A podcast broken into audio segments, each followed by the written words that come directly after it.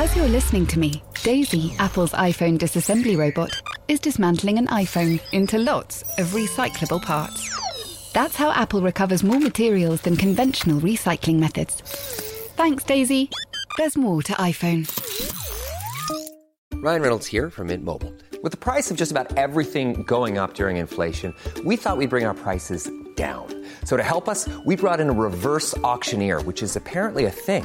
Mint Mobile unlimited premium wireless. Ready to get 30, 30, bit to get 30, bit to get 20, 20, 20, bit to get 20, 20, bit to get 15, 15, 15, 15 just 15 bucks a month. So, Give it a try at mintmobile.com slash switch. $45 upfront for three months plus taxes and fees. Promo rate for new customers for limited time. Unlimited more than 40 gigabytes per month. Slows. Full terms at mintmobile.com.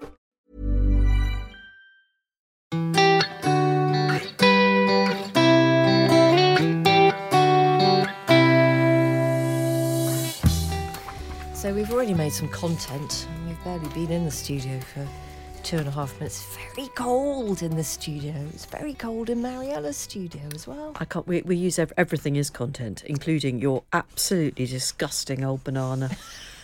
we put that on Instagram. We have done that, haven't we? Yes, went on the Insta. Jane and Fi. If you follow us on Instagram, if you don't, why not? Um, yeah, I mean, I thought that if something rotted in a drawer in an office, then it would stink. Yeah, but it didn't. But this thing has just been allowed to meet its end, unloved, uncared for. It's quite. It's worth looking at because it looks. Well, it looks a little bit like something that shouldn't be in the British Museum anymore. Uh, but what I really like about it is the banana's completely and utterly shriveled away. And by the way, sorry, this is the emergency banana uh, that I kept in my drawer in my desk. It may actually. When did we move offices to that nicer one? about two or three months ago. Okay, so I think it's been there since then. The sticker on it has obviously just remained completely intact, and then the banana behind it has shriveled. It's a horrible thing. Uh, have a look if you'd like to.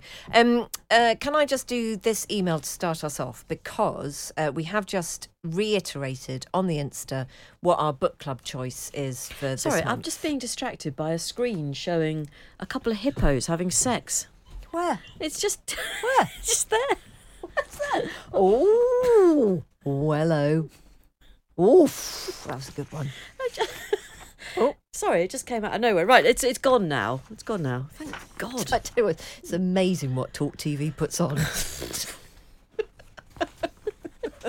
I'm, I'm We're trying to have a sensible conversation about a rotting banana, and there's a couple of hippos going at it in our line of sight. well, I they're not in my line of sight. Well, they were in mine. in my line of sight is currently a Keir Starmer exclusive. Right, okay.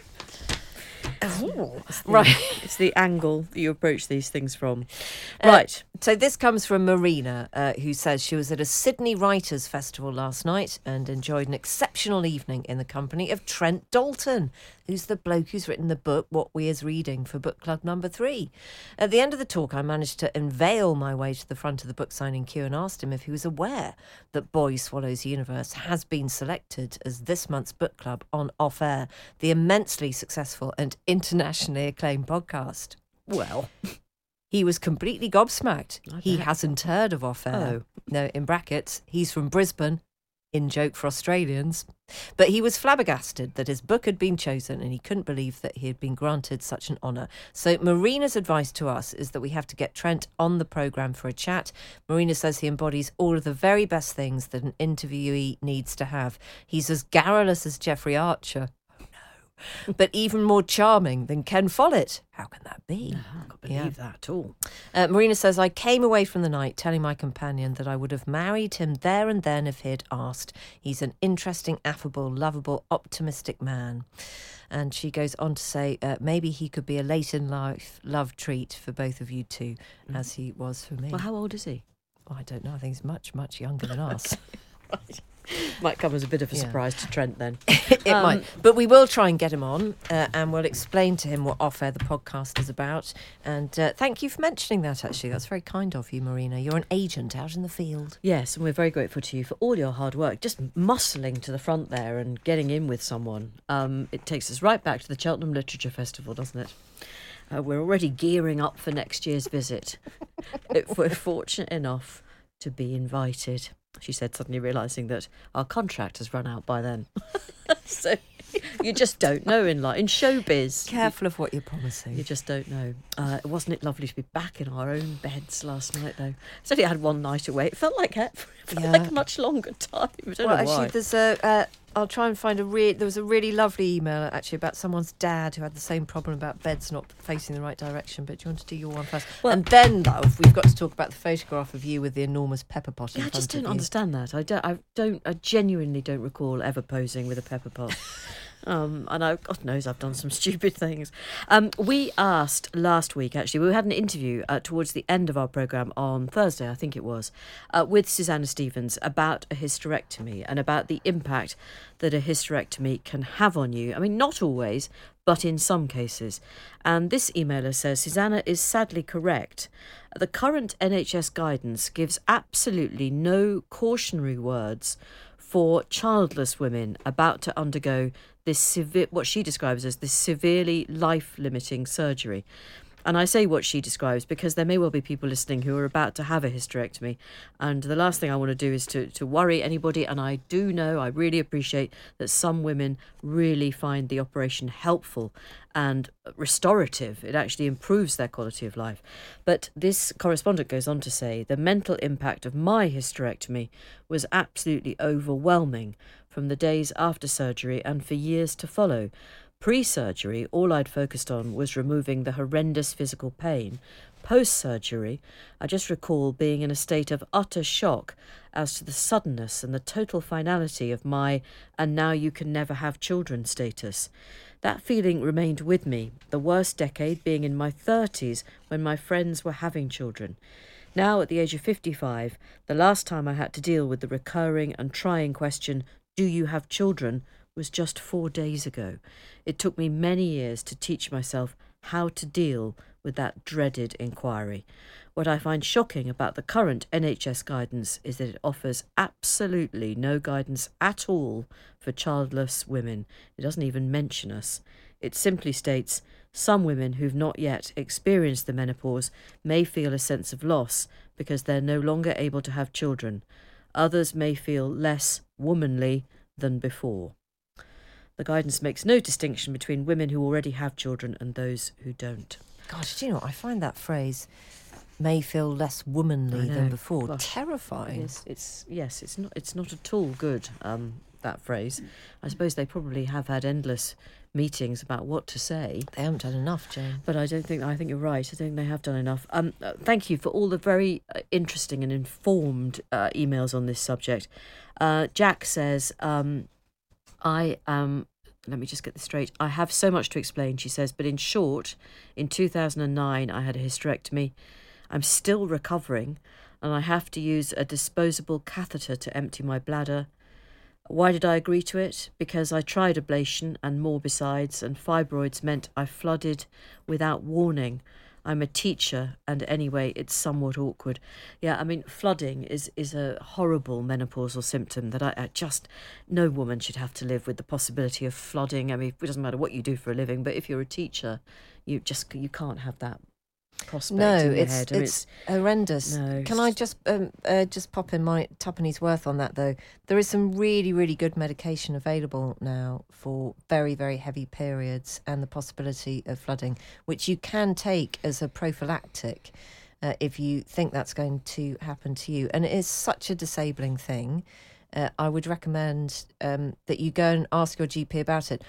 I don't think it's talked about enough. I don't think people know that you can uh, help yourself with the Mm. heavy bleeding Mm. uh, by a perfectly, as as far as I know, a, a medication that has very very few side effects. I would look into it. I'm sure there'll be a doctor listening who can put us um, right there. But um, Jack goes on to say that um, she would do it again, maybe, she says, but I'd insist on informed consent, not Dr. Google. I'd want a second opinion. Um, I have written a book about it, uh, she says. It's available on Amazon. It's called Totally Bladdered. I am now a patient expert at NHS at the NHS National Bladder and Bowel Project. Uh, so clearly, still very much living through that experience. And uh, Jack, thank you very much for email- emailing us. We do appreciate it. Um, there are others. I have to say that on the whole, um, obviously the people who have written in have had a, an experience similar to Susanna, and they have not had a great time post hysterectomy. But clearly, there are many, many women who do find it helpful. Yeah. So I've just got uh, totally fair. Uh, not everyone has a terrible time afterwards. I'm in trouble, Jane. Uh, I've got into trouble with Louise uh, because Louise says uh, I was jogging along, uh, listening to your dulcet tones uh, when Fi said Lark Rise to Candleford was the most boring book ever.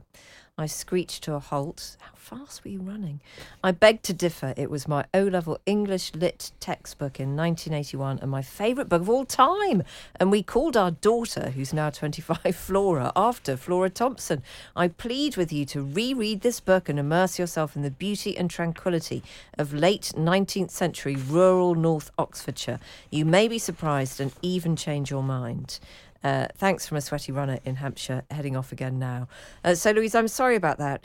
Do you know what? And I know that this means that you and I may not ever be best friends, and I'm sad because I might miss out on a gorgeous opportunity. But I just, I just don't, I just don't want to. I don't want to read it No, again. okay. No. I don't ever want to read The Mayor of Casterbridge again.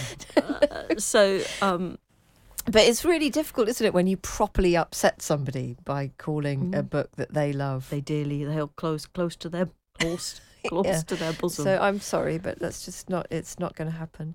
Uh, and I'm also in trouble. Um, I'm in trouble with somebody for being rude about foxes, Jane, because I describe foxes as vermin, and uh, and I do take your point. Uh, would you describe vermin as those creatures who pillage, poison, pollute, and profit from trashing the world? That's definitely us.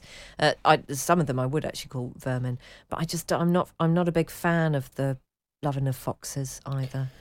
No. So We uh, interviewed somebody, didn't we? Who was it we interviewed? well, it's Zeb Soanes. Oh, yes, that's right. Oh, he's a lovely chap. Yeah, absolutely lovely chap. Lovely chap, Jane. Sorry. Marvellous. I am something like a retired colonel.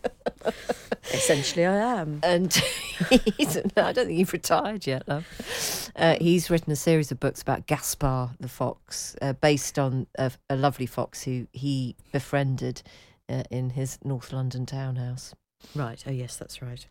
I remember you were laughing today because I'd said what good experiences I'd had at Luton Airport. I think what it is about me, I just feel honour bound to credit people when I've had good service at the moment. Obviously, there's been this fire in the car park at Luton Airport. Uh, and But um, no, it makes a lot of difference to know it once was good. I've flown in and out of Luton a number of times. no, not again. not again. Always found it to be rather an efficient airport.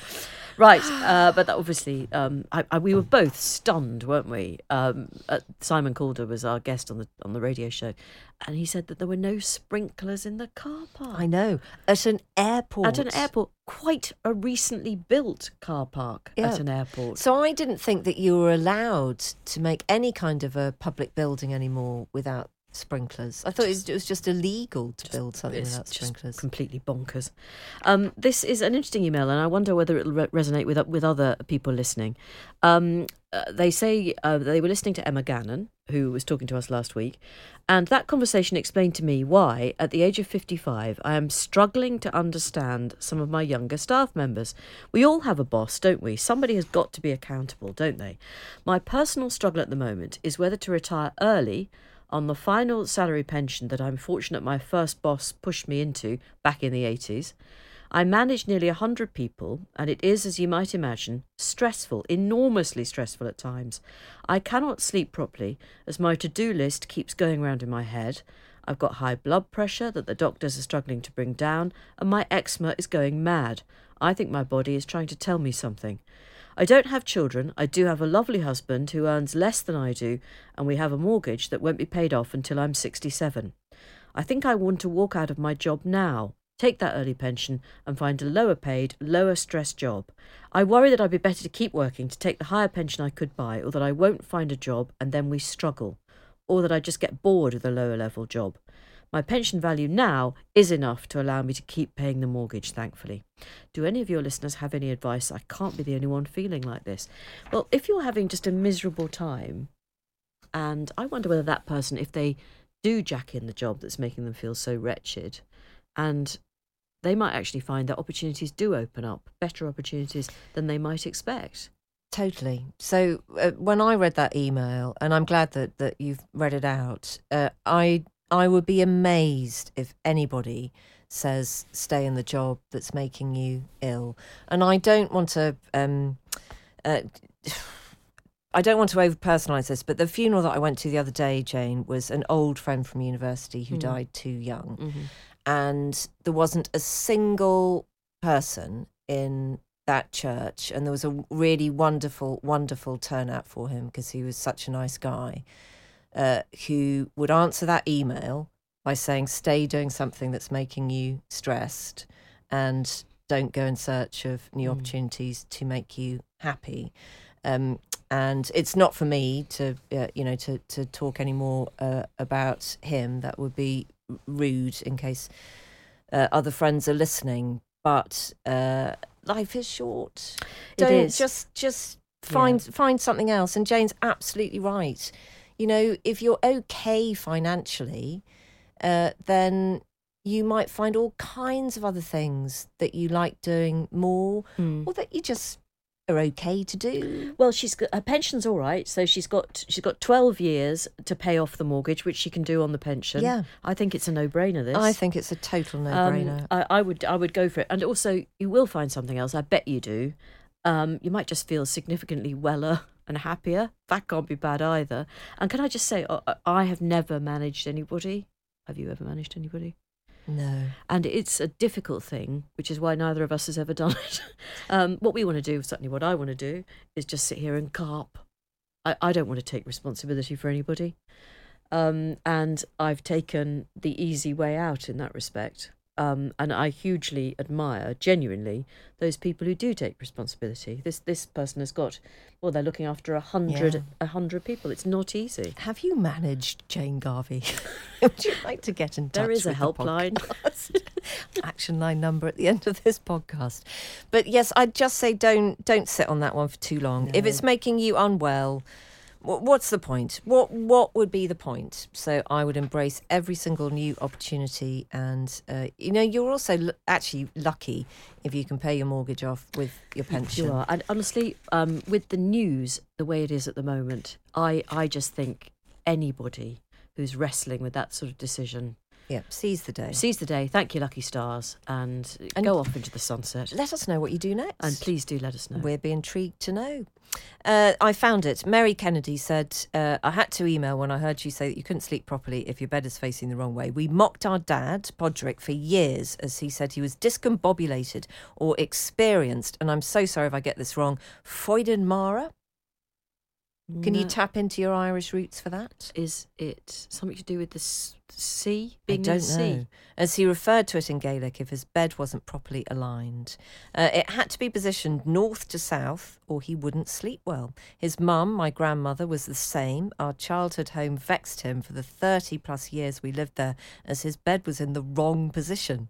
He died in April, aged 98, and your mention of bed placements reminded me of my lovely dad and his many foibles, which in later years focused around recycling. But that's an email for another day. Mary, it's an email we want to receive. I think we do want to receive. We that. really want to receive that. Uh, and thank you for getting in touch. It's funny, isn't it, how uh, just tiny things remind you of people who've gone and who would have known that a conversation about beds facing the wrong way, uh, you know, just brought back some happy, it, it happy had to be north south. Had to be north south. Right. Okay. I'm Yep. gonna I'm gonna use the what do you call it on your phone? Compass. That's it tonight to find out whether I'm. So mine has to face where the sun rises. So it's got to face east. Is well, that- that's no, that's just because that's how I'm used to it. That's because I'm used to that at home. So that's what I find weird when I go somewhere else and it's and it's not facing that way. I can just tell, Jane. I can tell. Right. My internal compass tells me it's wrong. Right. Okay. um, who'd want to go see with Fi? Very few people, I suspect. Yes, okay. Uh, thank you very much for all of your comments about pegs. We are so informed about pegs. And I don't want to start another thing too soon.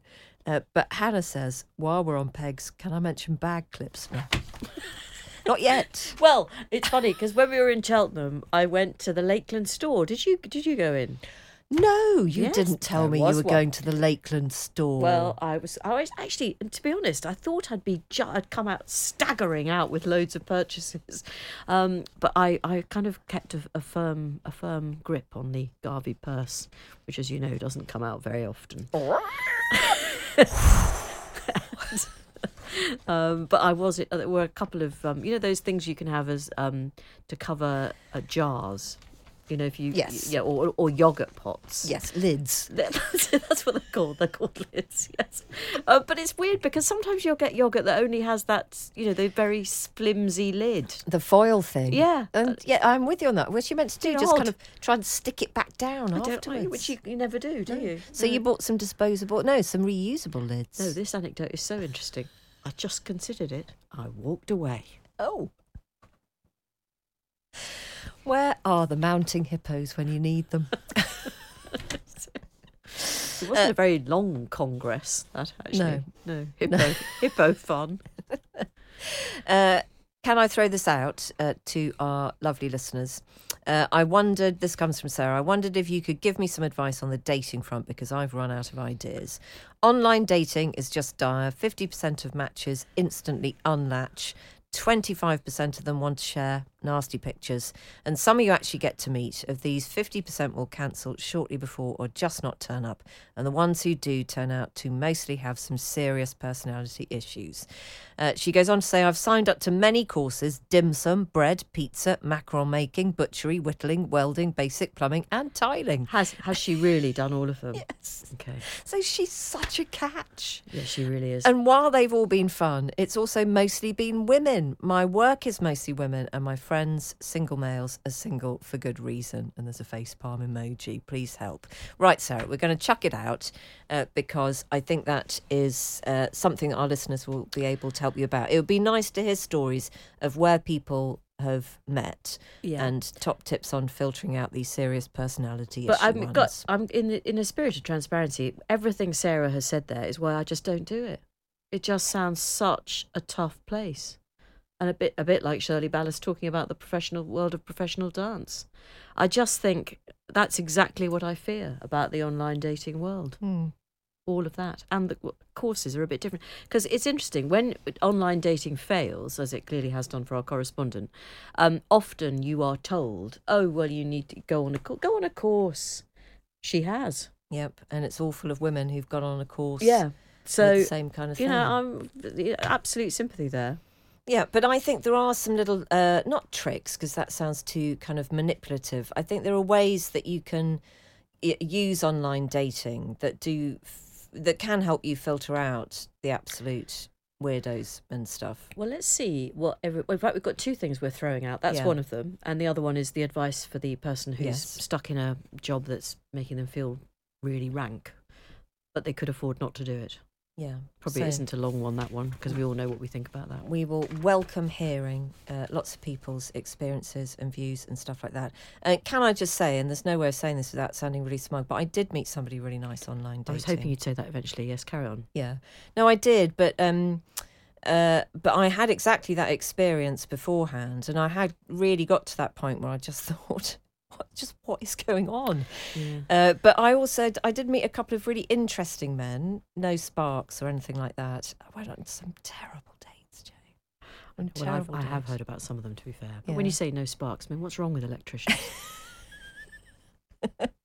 I would absolutely have loved to to meet a spot. Well, anyway, uh, but I did. I uh, I did meet somebody really lovely who was as trepidatious as of being online I think that's the key, isn't it? as Yeah. I was as well. Yeah, So more more tales from that corner, I think, Yeah. will emerge. Yeah, And uh, can we have more encouraging tales, please? I think we don't. What we don't need is a load of people telling us about their really shit dates, because that's not going to encourage me or our correspondent there. No, but also I think uh, you learn the language of the online dating sites, and that's well worth knowing. And I mean, any seriously, Jane, anybody who enjoys a long walk and a country pub lunch, swipe. Why? Oh, it's just so boring. That means that means someone who doesn't know what to do with a weekend.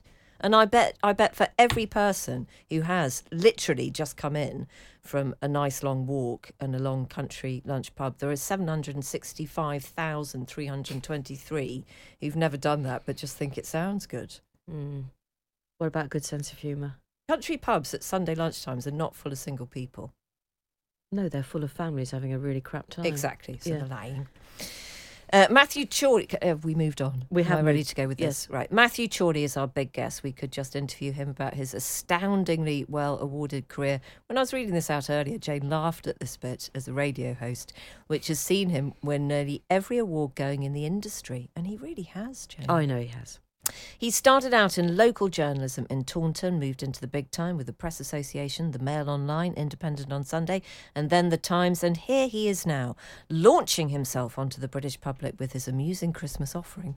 It's called Planes, Trains and Toilet Doors 50 Places That Change British Politics. We talked to him earlier today, and he wasn't really a fan of being on the other side of the desk. I'm a bit trepidatious. Uh, don't be trepidatious. Why like would being- you be trepidatious? I don't like being on this side of the desk. I bet you don't. I'm not in Nothing control. to worry about. I bet you don't, especially facing two acerbic older women. don't laugh. There's no need to do that. Why weren't you on your own programme today? Because I was on a secret mission, which will become clear in the coming weeks. Okay. It's a big launch thing out of my show, which I can't tell you about. Okay. Well, that's got the interview off to a rip roaring start. It's going to be very exciting. It will be good. Yeah. It was fun. Yes, no, I'm sure it will Yeah. be. I'm sure it will be. So, this is our chance to talk to you about being you and then talk to you about your book. Mm-hmm. Uh, can we start, though? Uh, What's your first political memory? Everybody has one, the moment that politics enters your childhood world. I, I think probably uh, the fall of Margaret Thatcher. I remember that being on the telly a lot. So I'd have been there about seven, seven, six, seven. I think I remember the Berlin Wall, but the trouble is with a lot of these things, the the news reels are repeated so much you forget. You know, are you misremembering that you remember seeing it the first time, or Yes, Repeated you're seeing it on. when it's referenced. But there was in definitely, I suppose, there was definitely that thing which I don't think, uh, well, certainly not in our house. The children don't have these days of there only being the news on, and so if you wanted to watch the telly rather than stare at a wall, then you had to, you know, watch what was on the telly. You watch the news, and you sort of, you know, and and particularly around that sort of time, the early '90s, and the state of the economy and what was going on in budgets, there was definitely that sense of like having the telly on to see what was happening in the news, and Um, when do you think you really got the political bug where it became a source of, of you know, real proper fascination? Yeah, it's weird. you? It's weird because I didn't. I always wanted to be a journalist from a, like from from seven or eight. Uh, we we used to get the Mirror, the Daily Mirror in the house, and then we switched to the Western Daily Press, local regional newspaper. Uh, but I didn't know any journalists. My dad's a plumber. You know, most of my family are farmers. I'd start newspapers at primary school, and then at secondary school, and then at college, to the constant irritation of everyone else. But I don't really know where it came from. And although I was interested in politics, I don't think I thought someone from the Somerset levels would end up working in Parliament. So I thought, actually, you know, there's a good job to be done working on regional papers. So that's sort- sort of what I set my hmm. sights on. So, what fascinates you about it? About politics? Yes, is it the the kind of the backbiting and the intrigue? Is it the possibility for real change through a process? Which bit? I think the thing, oh, this is going to sound pompous. Go for it. I just think it's really important. And I hope that what I do now on the radio and what I've done previously with like Red Box and all that hooks more people into it and understand what's going on. Because they should understand what's going on. I really hate people say, oh, politics isn't for me. And then proceed to talk about how there's potholes outside their house or, you know, their kids' school's rubbish or, you know, like that, all of that is politics. So I think the, the pompous, I mean, I also just love it. And I think the characters are entertaining and I suppose it's a bit like if you're a, I don't know a f- football reporter you just get into the soap opera on and off the pitch. So there's definitely an element of that. But the, my high-minded explanation is I think it's really important. And I think most politicians most of the time are trying to do the right thing. Their big problem is that the right thing over here will also clash with what would have been the right thing over there and they get to pick on that. But yeah that's my I want pe- I want people to feel like politics is for them. Where do you think we are now in our political world? So, uh, so Keir Starmer said yesterday it was just a tiny line in the speech. It's by no means the biggest headline, but that thing about how some people uh, really do want and are entitled to have politics go to the back of their lives. Yeah. You know, to to remove itself from that foreground. But is it possible for that ever to happen? I mean, if um, you know, if we would say that our political landscape is like a disco, if you put on a great big banging track, you get everybody up on the dance floor, you can't then play an album of panpipe music afterwards. And we've had this extraordinary time, both here in America, in Russia, these strong men, this enormous volume of politics. Does it ever really go back down? I think it would be good if it did. I think it would be good for the public's mental health. It's not normal for people to have be and it, it, Brexit is what did it. I think first of all, it happened in Scotland with the Scottish referendum there, where every single person in Scotland was forced to take a position on something, having lots of them having consciously not taken a position because you can, you know, that's the default setting of everyone. And then the same thing then happened in the rest of the UK with uh, with Brexit, and that entire period from 2016 basically to 2019 was completely ridiculous, where everyone was radicalised and nothing happened. When you look back on that period, nothing happened. The Theresa May premiership was totally pointless. In that we were no better off by the end of it than we were at the beginning of it, and yet, although she was slightly worse off because she had fewer MPs, but we felt that every single day it was critical and we had to get the gazebos on College Green and fire up, you know, get Laura Kuenssberg in a helicopter and, oh, you won't believe what's happening. Oh, it's so crazy, isn't it, politics? And now there's a ho- there's actually now a whole generation of political journalists completely addicted to that. They, they, they're convinced that everything must at all times be uh, you know, Brexit late night votes and Saturday sit- sittings and prorogation and general elections, and, and it just isn't. And we all just need to, to to sort of calm down and zoom out for it. So I think he's completely right. And actually, if and people will think this is a ridiculous thing to say, if it was all a bit less radicalised, politicians might end up making slightly better decisions for the you know now the new phrase is the long term, but actually you know beyond tomorrow because they might actually get on and do their jobs rather than constantly fretting about what somebody's going to say on College Green or say on Twitter or a whole news cycle which is just taken up with sort of faux outrage. But hasn't that state of chaos meant that the provocateurs just hmm. will thrive? They will, you know, find that space. And the people who have now got a kind of void and a vacuum in their life. I mean, we have seen what they've Yeah. started to do. It's deeply unpleasant. It's quite often way off to the far right and it's really nasty. But it's, you know, there is a space in our world for that now massively. I mean, it's interesting because given all the hullabaloo of the last, you know, both Boris Johnson and Jeremy Corbyn were uh, of, you know, very different lots of ways, but of a particular type that generated really passionate reactions, pro and anti, from their supporters. The same is true with Brexit. We have now got a situation in Keir Starmer and Rishi Sunak where they're both much straighter. They would both, I think, call the other one essentially a decent person who you know is making decisions. They might say you're wrong about that but they you know they, i think they question each other's integrity in the same way. And it will so it will be very interesting having a general election where force in that tone. I mean it's interesting what happened over the party conferences where now rishi sunak having played the i'm the steady as you go candidate now wants to be the change candidate while the change candidate is trying to tell you uh, in Keir Starmer is trying to tell you it's just steady as you go and I'm not going to start the horses. But I think your point about Keir Starmer saying that there should be just less politics in people's lives. They want to know that stuff is being run properly in their interest, but they don't need to hear about it the whole time, and they don't need to hear everyone f- arguing about it the whole time and forcing you to take positions constantly on on absolutely everything. So, do you think some of those political journalists that you you think actually just became a bit too high on life when Yeah. things were crazy? Do you think they might now be too keen to conjure up a controversy out of nothing? Yeah, I think it would be. I hope none of them are listening. I think it would be better if most of the lobby didn't tweet. Really? I think it would be better if senior broadcast political editors tweeted less because they are market moving in their, oh, I'm just hearing this from one source, not questioning who, you know, the motivation of the person who's mm. told them that. And there's a whole hour goes on. Though everyone else starts to do, I'm hearing this too, I'm hearing this too, but it's often the same person. Or often it's from someone else in government who's read it on Twitter, who's then passing off as their own to make themselves terribly important. Yeah.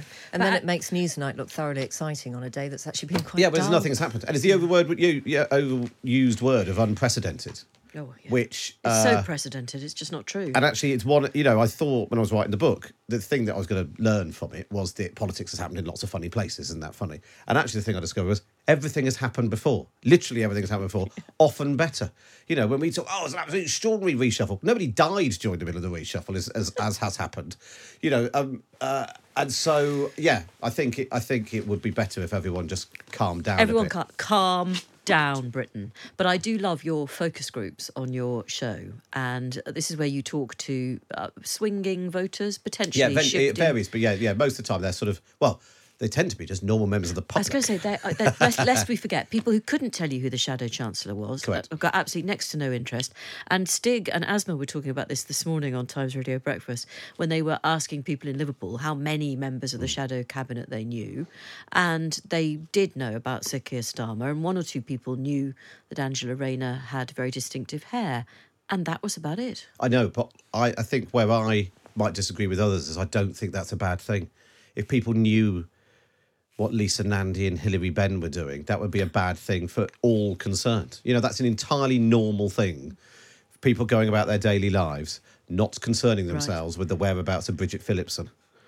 I'm with you on that actually, but we attach enormous uh, kind of credence, don't we, to knowledge about Yeah. politics, which isn't necessarily understanding. And actually, what's interesting is with the focus groups. In fact, we're doing one tonight, so we're going to have it on the show tomorrow, asking, you know, what if anything have you noticed from the party conferences?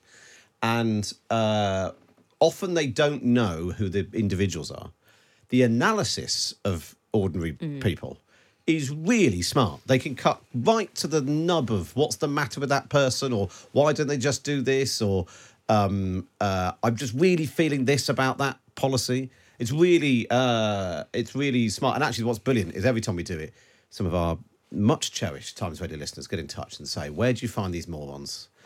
How can they not know uh, that Thangam Debbonaire's got a new job?" Um, and you know we love those people. That's why they listen to the to Times Radio because we do a lot of politics and they like to keep across current affairs.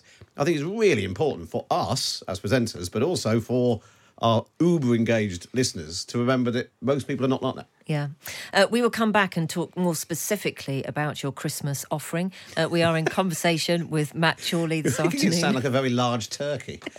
Well, some people have said that. not, not I'm afraid you walked into that one.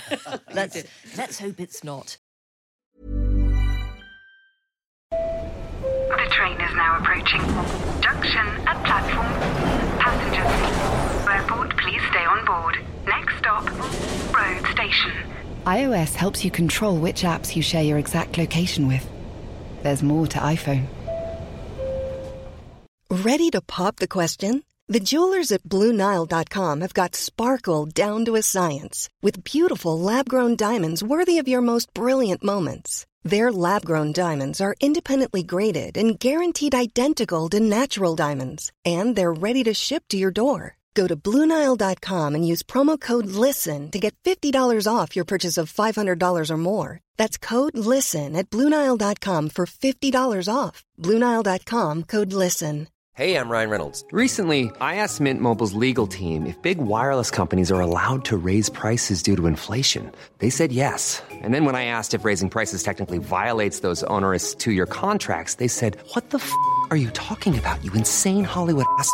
So to recap, we're cutting the price of Mint Unlimited from $30 a month to just $15 a month. Give it a try at mintmobile.com slash switch. $45 upfront for three months plus taxes and fees. Promo rate for new customers for limited time. Unlimited more than 40 gigabytes per month. Slows. Full terms at mintmobile.com.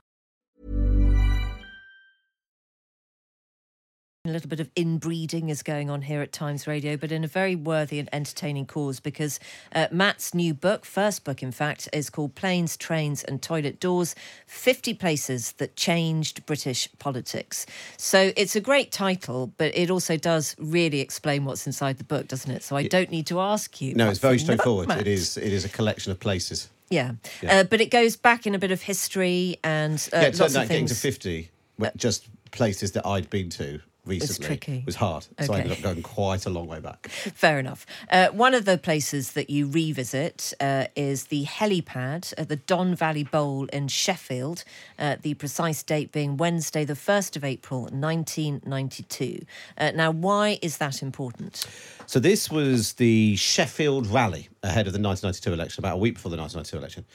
And it was basically the Labour Party, being led by Neil Kinnock, were so confident of winning the 1992 election, beating John Major. They held a victory rally a mere week before their victory, or, or as it turned out, uh, not. And uh, he arrives in a red helicopter that lands on the field outside the uh, Don Valley Bowl. And all of this is projected onto big screens, while inside, thousands of Labour people who've been bussed in from all around are watching essentially, I think it's the closest we've ever got to a full blown American style ticker tape parade. The shadow cabinet are led in as the the the next government of Britain. There are people playing musical instruments. There's um, uh, what's his name from uh, uh, Simply Red. Mick Hucknall appears via video link, filling in his postal vote, singing "Something Got Me Started" while praising the prospect of a Labour government investing in skills It's a, t- it's a terrifying it goes image. on and on and on. And I've rewatched loads of footage from it. And just when you think it can't get weirder, like up pops Alan Rickman and there's Emma Thompson. And uh, there's a there's someone from everyone. There's a there's an opera singer. There's a brass band. They've got the full spectrum covered. And it's where famously uh, Neil Kinnock gets up, finally gets up onto the, the the podium and declares, "We're all right." Although he insists there's a big argument about what he actually said. He thinks he says, well, all right, which is from an old skiffle record, uh, apparently. But it gave, it gave the impression that uh, we're all right, we're going to win, we've got this one in the bag, it's all good. And actually, he says back then, people reported it as being all, you know, quite sensible. It was only afterwards people said it was a bad idea. That's not true. I've looked at lots of newspaper cuts at the time. I think even the front page of the Guardian said it was a bit a bit much. And subsequently, obviously, lots of people said, well, maybe that's why they lost the election. It was sort of hubris and they got uh, carried away. I actually think, in terms of the how I think it changed politics, I don't think it probably that made that much difference. I think it turned out that probably the polls were wrong all along. Uh, I think the thing it did was stopped our slide towards the Americanization of political events.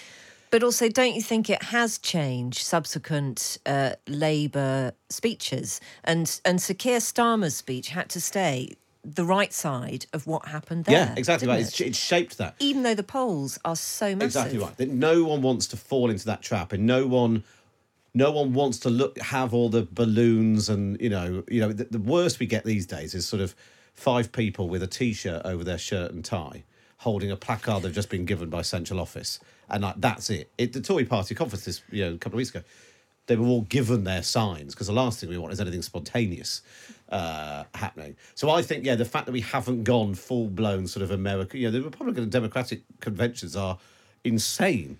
Uh, so I think that's how it changed politics rather than actually changing the outcome of the election. But you're completely right that, that every Labour, Labour leaders in particular, I think all party leaders, don't want anyone saying it's like the Sheffield rally because whether or not it lost them the election, that's the perception. You don't want to go down that road. Yeah. Have you been to some of those big American rallies? No. No. Would you like to go? Does American politics interest you? Uh, a bit, not as much as some other political journalists who think that knowing the ins and outs of Orange County North, Super Tuesday. yeah, Super Tuesday, and all of that is, you know, the way to carry on. You don't want to be stuck at the Christmas party with the Super Tuesday. Do you know what? As, as soon as anyone mentions a caucus, I'm Oh. off. Completely off. Uh, right, should we pick another one? Yes. I really, really love the first line uh, into uh, it's number nine in your 50 places. And we're in Margaret Thatcher's bathroom in Brighton. And you say, a piece of paper saved Margaret Thatcher's life. Yeah, I was quite surprised actually how many things happened in bathrooms, uh, which which had an impact on uh, on politics. So the, the the piece of paper. So this was in the uh, October 1984. The Tory Party conference was happening in Brighton. Uh, Margaret Thatcher had been sort of going around glad handing and all that, but actually really fretting about her speech. Every spare moment she got, she was working on her speech and was stayed up in her room until sort of two o'clock in the morning. Was about to go to bed. She finally sent the, her sort of secretaries off, and then uh, Robin Butler, who was her uh, principal private secretary, said, "Oh, just before you go to bed, just before you head off into the bathroom, she's got one more bit of paper for you to look at, which I think was something to do with Sheffield Flower Festival or something. Uh, it's something pretty innocuous. But she sort of turned and walked back into the suite at the moment that the IRA bomb went off in uh, in the hotel, and had she been in the bathroom, you know, if you look at the photos of the bathroom, there was broken glass everywhere, and the part of the ceiling had come in. And it is incredible just how close the IRA got to killing the prime minister and actually large numbers of the cabinet. And it was all basically luck. The the where the bomb had been planted higher up in the in a room higher up.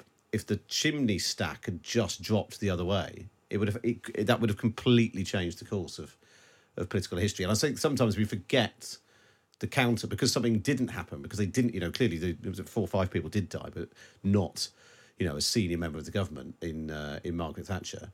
And had that happened, everything that happened afterwards would have been completely different.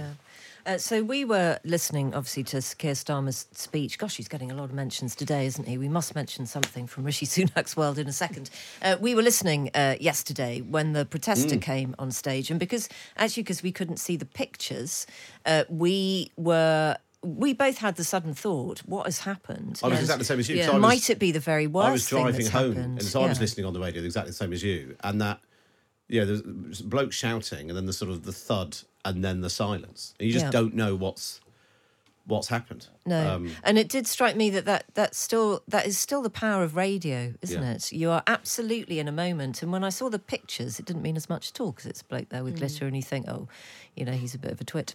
Uh, can I do just one more, and then I'm sure Jane has got a couple Yeah. that she wants to flag up. Nick Ryden's toilet in Edinburgh. Yeah, so this is the answer to uh, planes, trains, and toilet doors.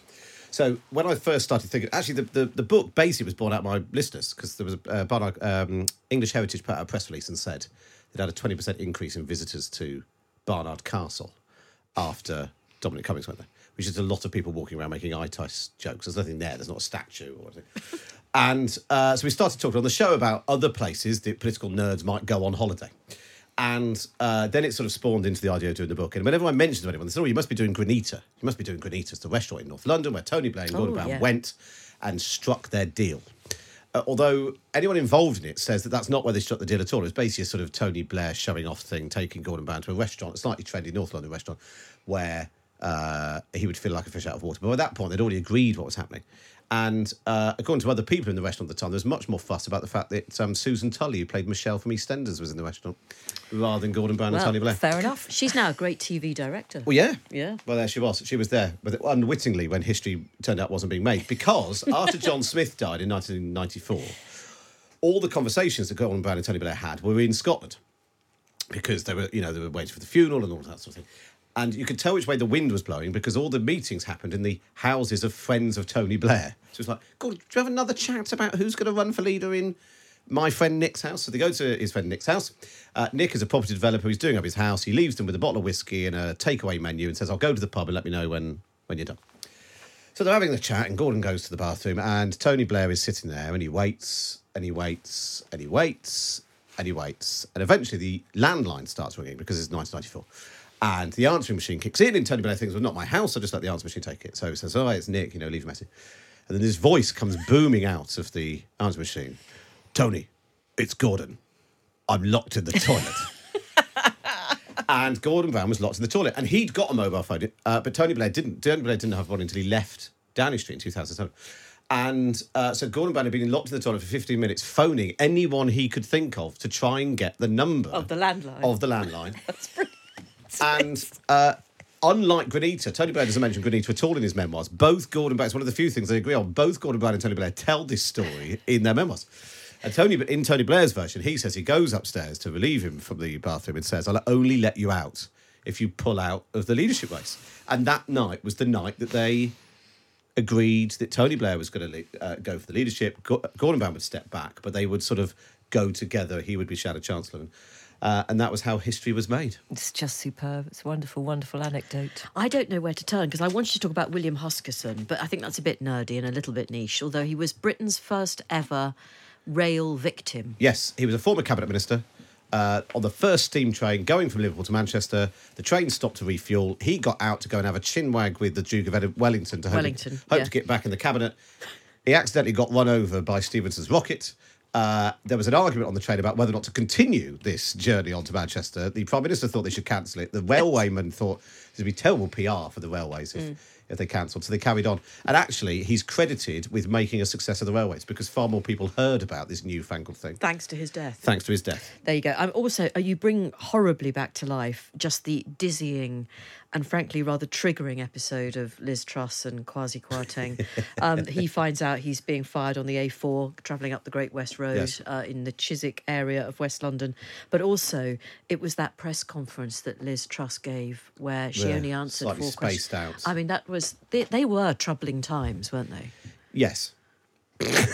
And there we have There's it. no, uh, there's no getting away from it. I mean, I think cause everyone says, "Oh, politics is mad," and another way. I think the system worked. The system worked with Gor- with Boris Johnson. You know, he was found out, and he was removed. The system worked with Liz Truss. Do you ever? She went very quickly. Yeah. Yeah. Do you ever miss Mr. Johnson at all? No. Genuinely, because he did provide day after day of I'm amazed that you've asked Content. because it's usually a terribly triggering thing for you to go stand outside for ten minutes. Which is actually the weird thing is pe- pe- when I was doing the Don't crash the jingle, by the stand-up shows and the uh, uh, McCollum stand, people said, "I bet you love Boris Johnson." He was like, "No, it's really hard to write a joke about him because he is he, he he was the living joke." Planes, trains, and toilet doors. Fifty places that change British politics is out tomorrow. And we can we be genuine just for a second? This Yeah. is a great Christmas gift for somebody who likes politics. Not you know, not in a they don't just they don't stay up for Newsnight, but you know they just they like to dip their toe into I don't know just the quirks of our wonderful political history. There's some Yes, cracking I stories agree. in there. And they're very well told, and you can just do a couple of different chapters every evening, or you know, whenever it is that you're reading it. And it's a lovely book. It's beautifully illustrated, and you know, Matt's funny. He can write funny stuff as well as knowing all this, all the facts. He's quite funny. I don't want to encourage. you. okay, you're right. Yeah. You're right. Okay, It's definitely quite funny. right. Yes. Um, we love hearing from you all, Jane and Fi. Time Star Radio. Don't know why I paused so long there. Uh, and you can follow us on the Insta, and we will uh, put up more kind of reminders about the book club book on Insta. And if you want to see my dried banana, that's where you should go. If you want to see a shriveled banana, that's where you need to go. Good evening.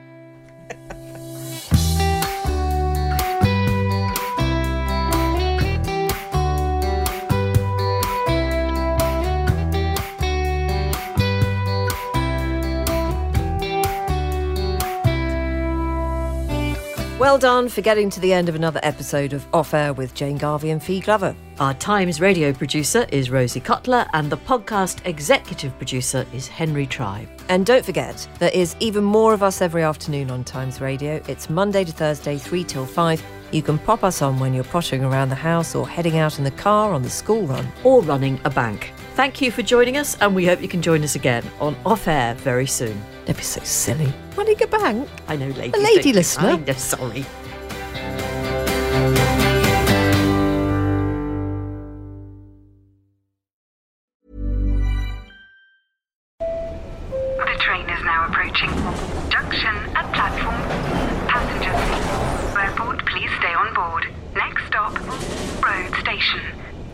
Helps you control which apps you share your exact location with. There's more to iPhone.